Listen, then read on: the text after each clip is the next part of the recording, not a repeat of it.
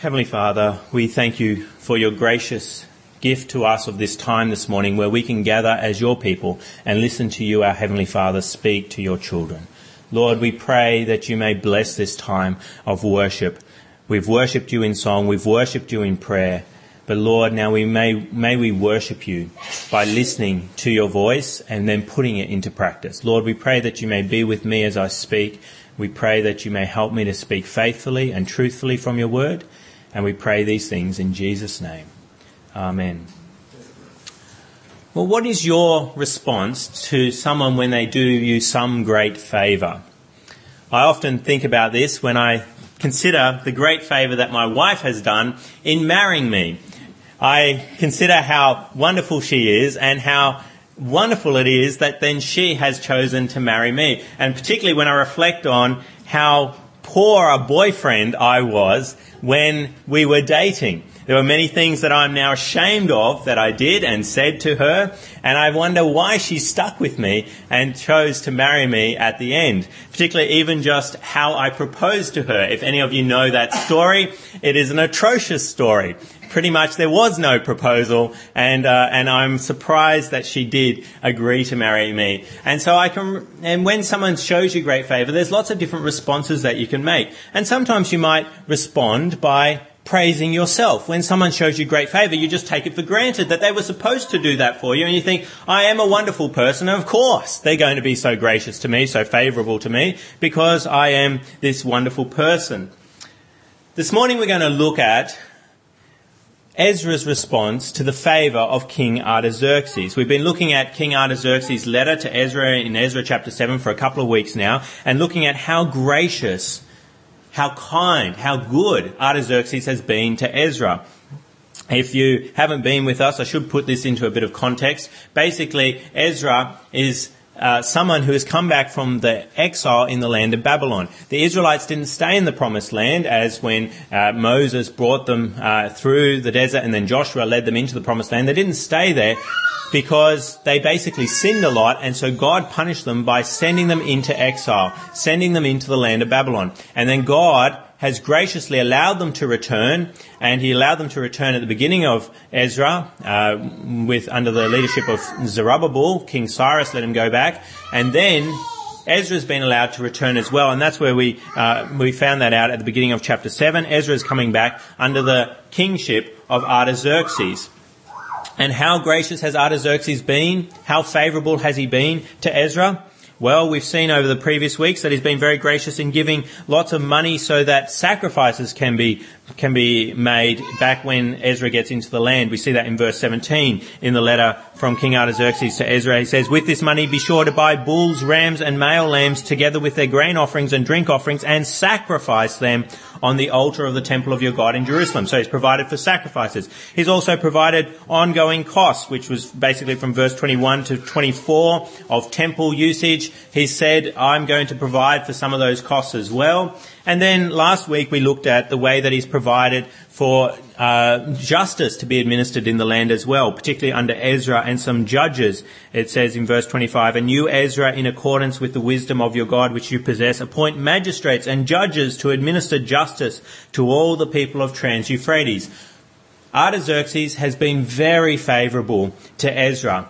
So the question then is, is how is Ezra going to respond to all this favour that has come from King Artaxerxes? Does he think, oh, well, I'm pretty wonderful, it's not surprising that King Artaxerxes would do this for me? Or is he going to turn around and say how wonderful King Artaxerxes is? Not talk about himself, but talk about how wonderful King Artaxerxes has been. This is the best king of all, this guy who's provided for us in these ways.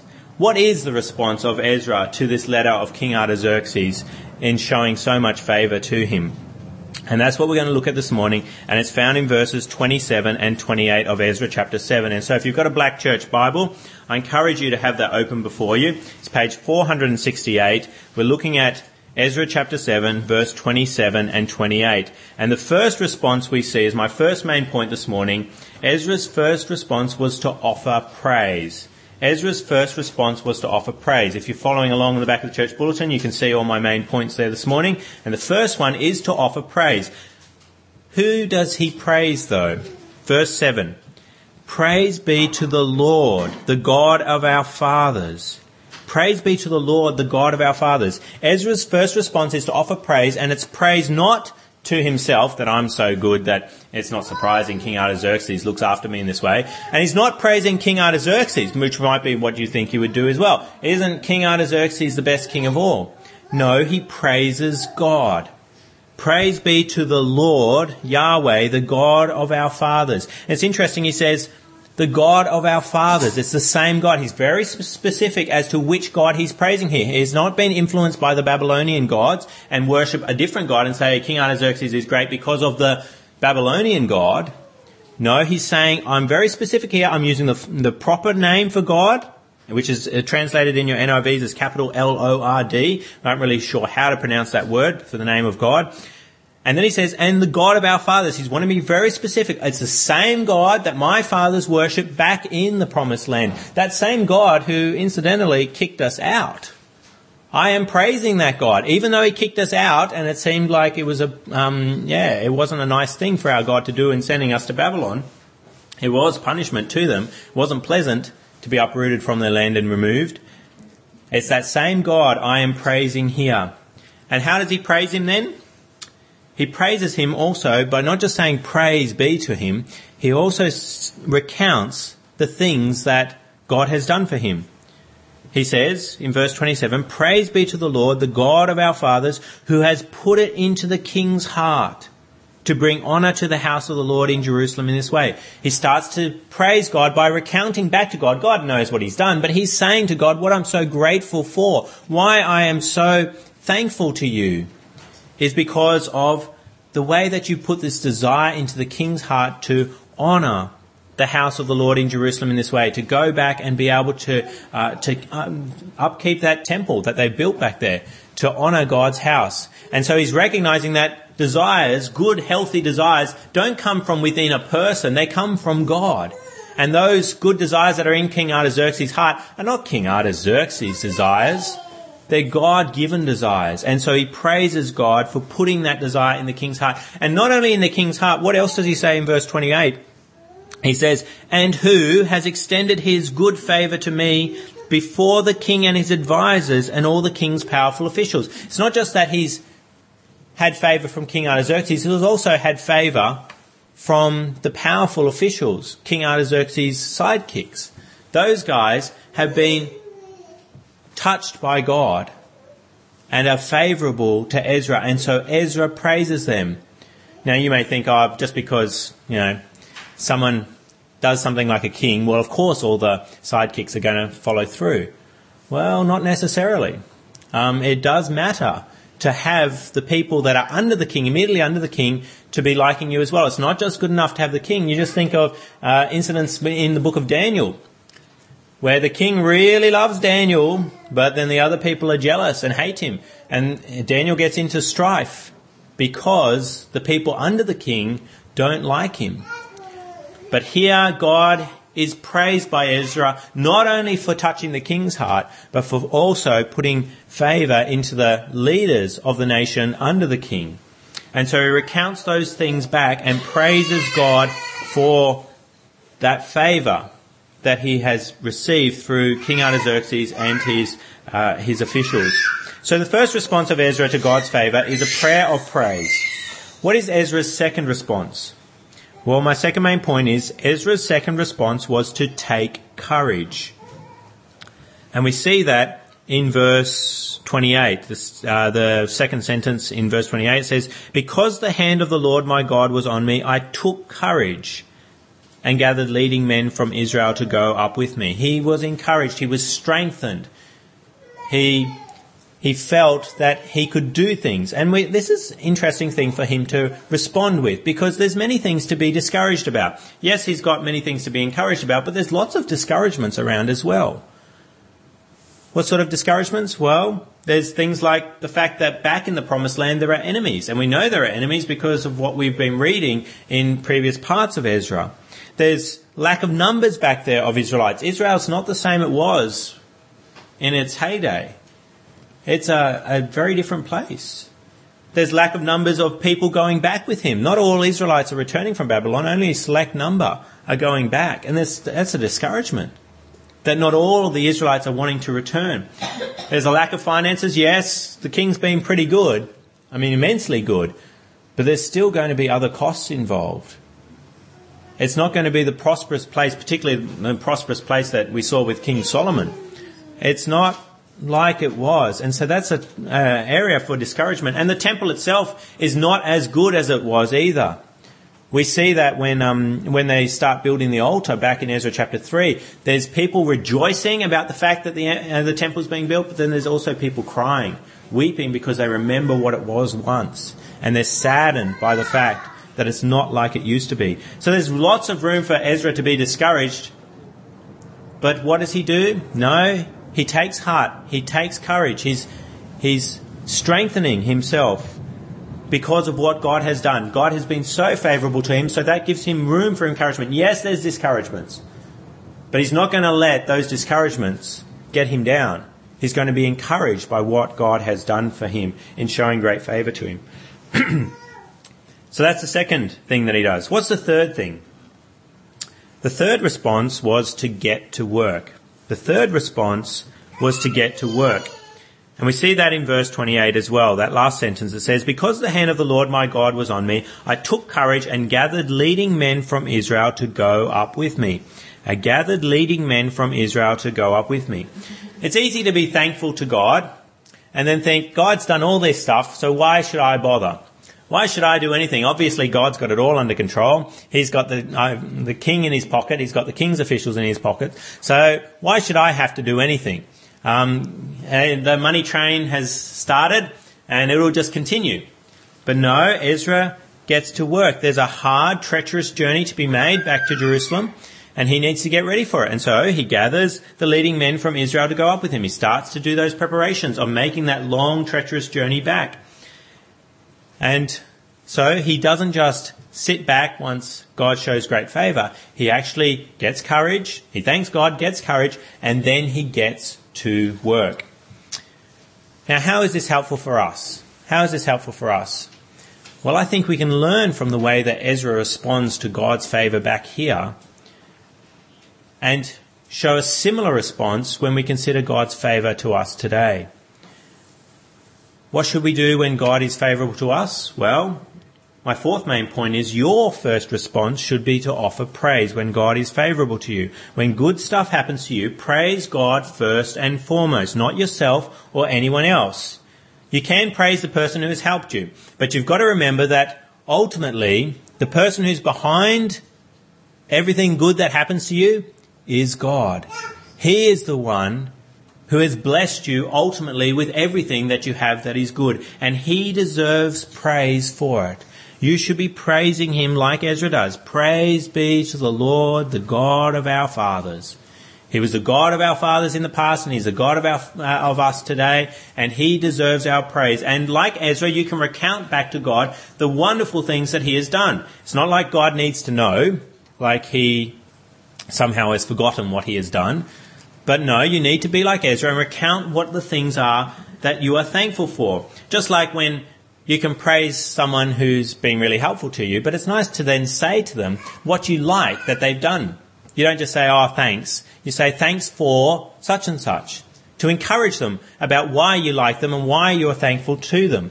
And so it is with God. And that actually helps you praise that person even more as you consider those things. It's nice sometimes as I you know, talk to my wife about how much I like her to actually recount the things that I like about her. And it just keeps me snowballing, going and going and going because I start to discover more and more. And so I praise her more and more.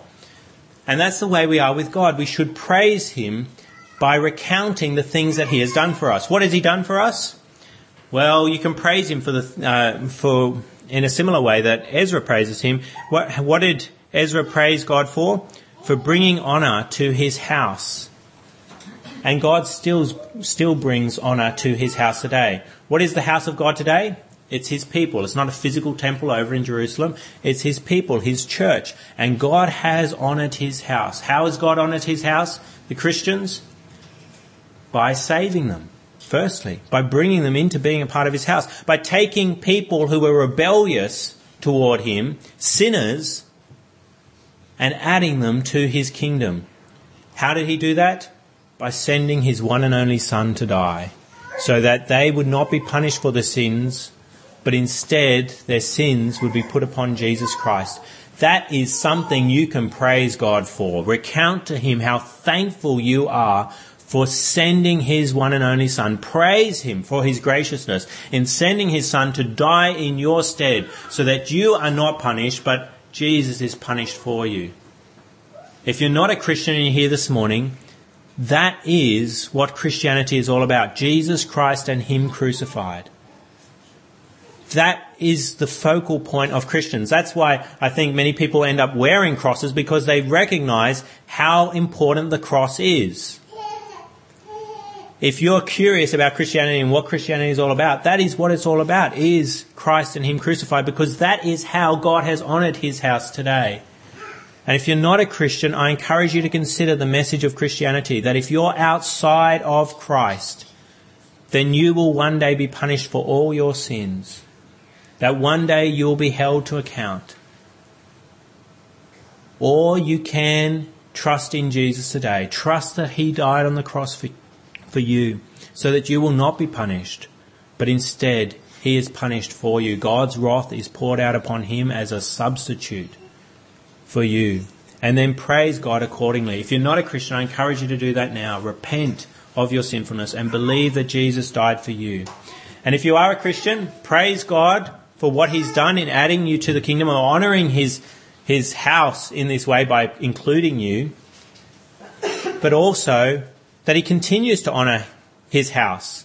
He doesn't just convert you and leave you to struggle on your own, that he continues to sustain you. He continues to do good works through you. Every good thing that you do, every good desire that you have, just like Artaxerxes had a good desire, every good desire is from God, and you should be thanking him for that. Anytime you do something helpful for someone and they say thanks to you, you should say thank you God in your head. Praise God that you allowed me to do that, that you gave me the energy to do that and so that I could be helpful to that person. There are so many things we can praise God about. So that should be our first response, is to praise God for His favour. What's our second response? Well, my fifth main point then is your second response should be to be encouraged. It's easy to praise God for everything and be there in prayer, praising God for lots of things, and then to cl- open your eyes and immediately go back to grumbling about the things that are troubling you. You've just praised God for lots of stuff, and then you just go on about the things that He hasn't done that you would like Him to do. And there's many things that can discourage us in life. There's many things about God's house that discourage us. There are many things in your own life that discourage you, that you're not as faithful as you could be, that you still struggle with sin. There's many things about God's church, the people around you, that discourage you as well. You can be discouraged that we're a small church, that we don't have the large numbers of people that other churches do. And particularly if you're here last week when a lot of people were sick and away, it was discouraging to be here when there were so few among us. It can be very discouraging. It can be discouraging the types of people that have at church. You don't like certain people, and they're a discouragement. You say, "Oh, our church would be so much better if this person was more like Christ." More like me is what you're thinking in your head. More like Christ is what you say, though. You are discouraged all the time about other people at church. But you must remember, like Ezra did, the encouragements, the many wonderful things about your church and about yourself that God has graciously done in you, the favour that He has done. He, he takes courage here, and you need to take courage as well. When God shows great favour to you, as He has done, if you're a believer in the Lord Jesus Christ, He has been immensely favourable to you, far beyond you can even understand. He has been so good to you. There's no need for discouragement. There's, you should just be taking courage all the time because of what Jesus has done for you in saving you, and then what He does around you all the time particularly at your local church, the things that he does in the church. There's so many things for encouragement about Drummoyne Baptist. If you want a whole list, I can give them to you of all the things that we do at Drummoyne Baptist. The many wonderful signs of God's favour here. And so I encourage you to be encouraged when you see God's favour and let that outweigh the discouragements that you feel. And then what should be our third response? Well, my sixth main point is your third response should be to get to work. Get to work. That's what Ezra did here. He took courage and then he gathered leading men from Israel to go up with him. We have work ahead of us as Christians. The way of salvation in Jesus Christ is not a broad way. In fact, Jesus says in Matthew 7, enter through the narrow gate, for wide is the gate and broad is the road that leads to destruction, and many enter through it. But small is the gate and narrow the road that leads to life, and only a few find it. The way of Christianity is hard. There are many discouragements along the way. There are many people who will persecute you and attack you. And in fact, opposition will come to everyone. Paul says that in 2 Timothy 3. He says, in fact, everyone who wants to live a godly life in Christ Jesus will be persecuted. If you want to live a godly life, which you should all want to, you will experience persecution. You will experience discouragements. And that means you need to work at overcoming those when they come along. You need to get to work. God has lots of things for you to do. He's, he's prepared a whole bunch of good works for you. That's, he says he saved you for good works. So you need to get to work and do those good works. What sort of works should you be doing? Well, we can do what Ezra does here. What does Ezra do? What's the good work that he starts to do? He gathers leading men from Israel to go up with him. He gets other Christians around him. He's not going back to, to the promised land by himself. He's going to take others with him. Support group, backup with him. And that's what we should be doing in our Christian lives as well. We should be gathering ourselves with other Christians. We should not be thinking, I'm just going to go it alone. Remember, it's a narrow way we're on. You are going to be persecuted as a Christian. People will oppose you. People will hate you for sharing the gospel with them. What are you going to do in those times? Well, yes, you're going to cry out to God. That is the first thing you will do. But God has also provided support around you, and you should be gathering with other Christians. You should be committed to a local church, knowing people who you love and knowing those people who then love you in return and are support for you. When you're troubled, you cry out to them and ask for help. They're there to help you. You gather the, the people around you. Christian fellowship should not be a low priority for the Christian. It should be the high priority for the Christian. Being a part of a local church, being committed there, supporting the people there, should be the high priority of every Christian. Because that is what God has called us to do. That is one of the works that He wants us to do, is be around other Christians to encourage them and be encouraged by them. So are you aware of the great favour that God has done for you? The immense blessings He has given you in Christ and then in the people around you, in the creation around you. He has been so favourable to you. Are you aware of that? If you are, how do you respond to that?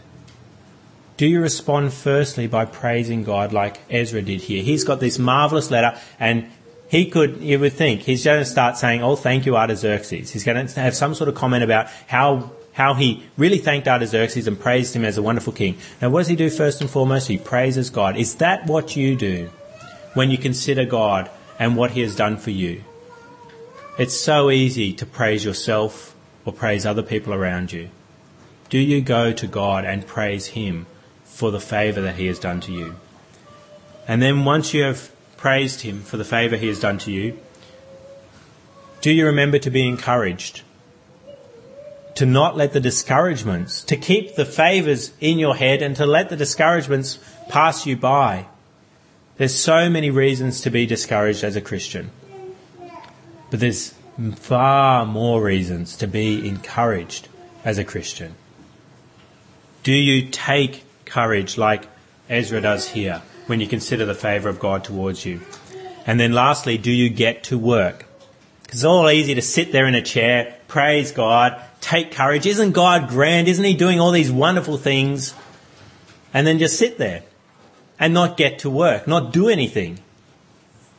armchair theologians, we often call such people. They sit back in their armchairs or their ivory towers and they make lots of comments about what the church should be doing. And they don't actually get out there, they don't descend from their ivory tower and do anything. We're meant to be doers of the word, not just hearers of the word. Are you like Ezra and you get up and particularly get up and go to the family of God like he does here?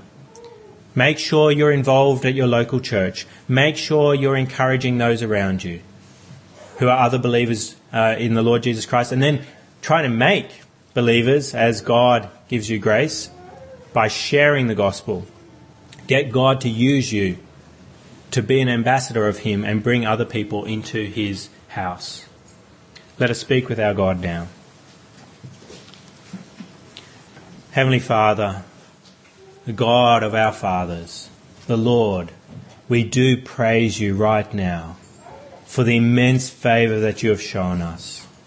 The favour particularly you have shown us in bringing us into your house through the work of your Son Jesus Christ. We thank you for your love for us in that you sent your one and only Son to die for us so that we would not be punished with eternity in hell, but instead have eternal life and spend it with Him.